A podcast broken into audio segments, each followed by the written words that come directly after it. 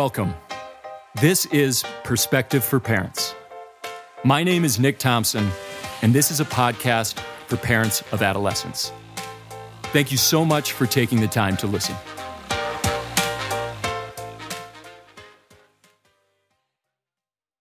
I was talking to this young man that, that I've been working with for a while, and we were talking about how we can both be socially avoidant. How when we find out that it's expected of us that we're attending some type of get together or some or some dinner where there's going to be people that we don't know that well or don't know at all, that just cranks up the stress response. We were laughing, joking about how you know this this quarantine time has kind of been n- nice in that way that you haven't had to go to the dinner that you don't want to go to or the event that you don't want to go to. But this conversation made me think of uh, you know social anxiety and and how many young people have this diagnosis or believe they have that disorder. So many of our young people are socially avoidant. They're highly anxious in social situations, highly anxious thinking about social situations, and with this anxiety, choosing to avoid the social situation. And one of the main reasons that, that youth provide when I speak to them about why they're so nervous about going into that public place or going to that party or going to that dinner or even going to school is because they believe that other people are judging them, that there's something wrong with them, that they're awkward, and that their awkwardness is so obvious that everyone's paying attention to it. So, first off, I share with them something called the spotlight effect. The spotlight effect is, is, is basically the phenomena that, that most people believe they are being noticed way more than they actually are. That other people are paying way more attention to them and what they're doing or saying. Now, we have to remind ourselves, especially those who are socially avoidant, that like all of us, for the most part, are walking around with this spotlight effect. We're all the center, the main character, the lead in some cinematic version of our lives. And because we're so focused on our leading role in this hopefully uh, Oscar worthy life, we're just not paying that much attention to those around us. Definitely not as much as we think. So that's step one. That's the first thing I share when I'm working with somebody who's socially avoidant. Others just don't care that much about what you're doing or saying. And I also share if they do, it's sort of weird. Like if if you're being moving awkwardly, like if there's somebody who's paying super close attention to that and then judging you for that and thinking badly about you or talking to other people about you, talking trash, and then they go home and think about it and like laugh at you, that person's not doing very well. that person is extremely unhappy and insecure if that's what they're doing. If focusing on themselves and what they're doing bums them out to, to a level where they need to focus on others and put them down, well, that's just an unhappy, insecure person. Another good reminder. And the second tip I share was given to me by a mentor in my life when I was a freshman in college. I went to the University of Colorado at Boulder. Go Buffs. Can't believe they let me in. And I'm from the Dakotas. So coming to Boulder, Colorado is pretty big time. And it was my freshman year, and I had been invited to this party, this get together with these, uh, these other guys. And I had sort of heard about these guys, and they were so impressive. They were so impressive on paper because I hadn't met them. One was like this dude from Boston. His dad was, was like a professional musician. Another one of these guys uh, I'd heard was from Orange in Orange County. I didn't even know that was a thing. And this was like around the time where that show, The OC, Orange County was like a big deal. So, so just being from Orange County, I mean, you got to be pretty impressive to do that. If you're in Orange County right now, you you are impressive. But they weren't MTV, whatever uh, uh, channel that was. They weren't doing a program called The Dakotas. So, yeah, one guy was from Boston, another from Orange in Orange County. There was a dude from LA, guy from Ann Arbor whose dad was big deal at the University of Michigan. All these people. When I was told about them, it just sounded super impressive. They sounded super interesting. And me, being from a small town in South Dakota, I wasn't interesting. There's nothing interesting about me. This is what I thought. I was freaking out about heading to this party because there was all of these interesting, accomplished guys. I guess just being from, you know, Boston or LA or Orange or Ann Arbor makes you accomplished. I mean, that, that's what was in my head. I just figured they lived way more interesting lives. So I was super nervous about going to this, this party. And my mentor had called me to uh, to check in earlier in the day before I was about to head to this this party, and I was you know f- freaking out on the phone with him, saying things like, "What am I going to bring to this to this this group, this party? How am I going to like hang in there and show my worth? I'm just not that interesting."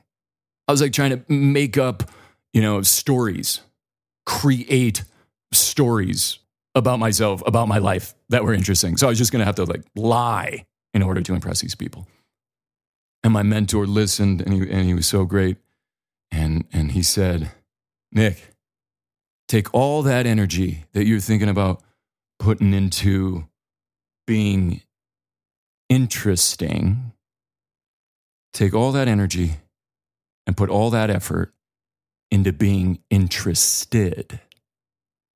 And that advice, that Perlowism changed my life.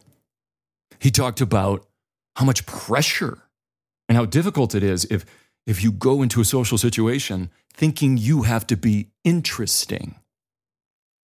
That's just a lot of weight. But it's much easier and there's much less weight if my expectation of self is I'm going to be interested. I'm going to be interested in the people at the party, or I'm going to be interested in the people at the table. I had the feeling in that moment, and I continue to do, like, yeah, I can do that. I can be interested. So when I put my focus on being interested in others, a crazy thing happened. People began to like me more. It's fascinating. People who are interested in others and, and listen and ask great questions, those people get called things like, oh, just, he's just a great guy to be around. He's interesting. I really like that guy. Because most people love talking about themselves.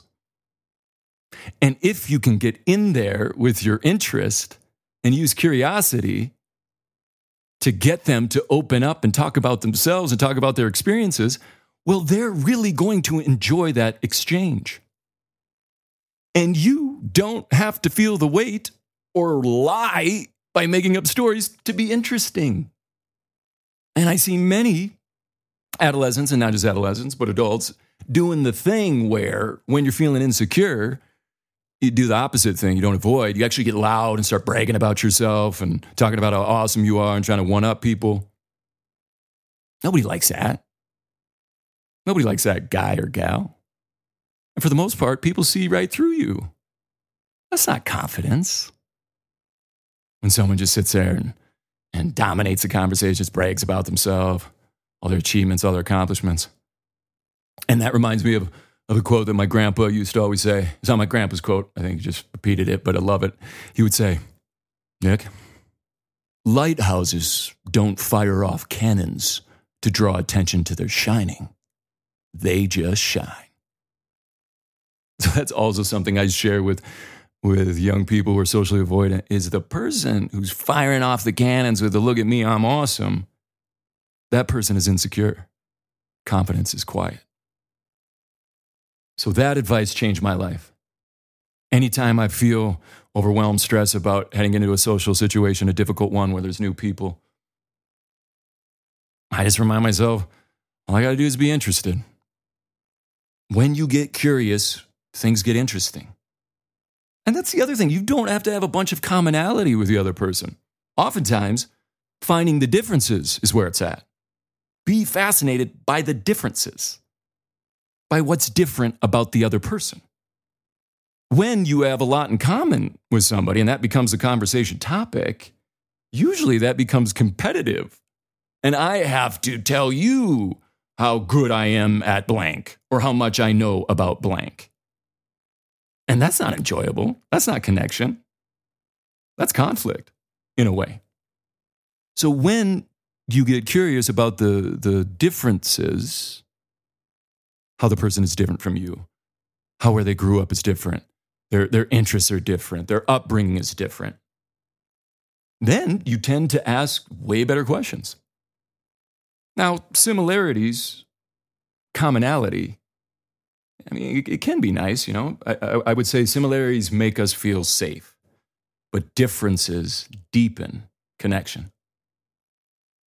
So if you're worried, if your child is worried about going into some social event, like, oh, I don't have anything in common with these people, well, share with them, lucky you. You now have endless options of differences to dissect and discuss.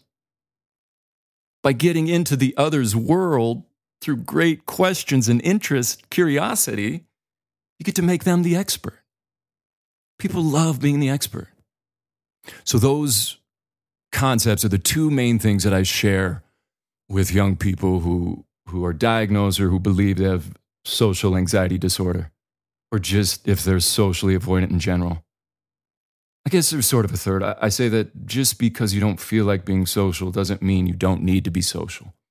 As I've said on this podcast many times before, human beings are a social creature. Mental health is created socially. Even if your child is an introvert, enjoys solitude and is socially avoidant, it doesn't mean that they don't need to be social. And I get right now with what's going on, the socializing is difficult, but it is a topic I wanted to talk about this summer. So, back to the, the, the two things that were mentioned spotlight effect. People just aren't paying that much attention to you and if they are and judging you in that, they're lame. And second, the greatest advice I ever received about how to approach a difficult social situation don't focus on being interesting, focus on being interested.